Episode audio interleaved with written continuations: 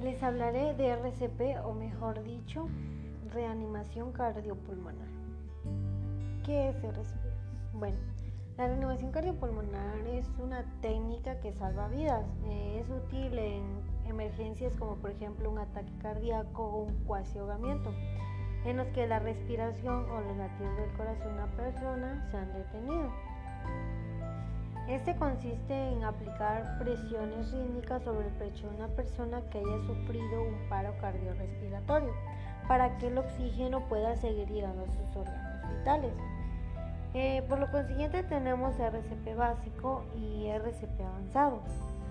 El RCP básico se realiza prácticamente con nuestras manos y el RCP avanzado se realiza con insumos, con medicamentos y con equipo que nos ayuda a mantener el estado del paciente.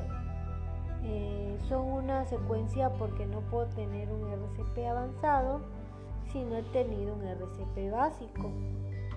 Como dije al principio, en salvavidas, puesto que es demasiado importante tener conocimiento de ello y no precisamente tenemos que saber tanto de primeros auxilios, pero sí conocer muy bien cómo se aplica puesto que también hay pueden haber dificultades o otras cosas que, que no quisiéramos que pasaran.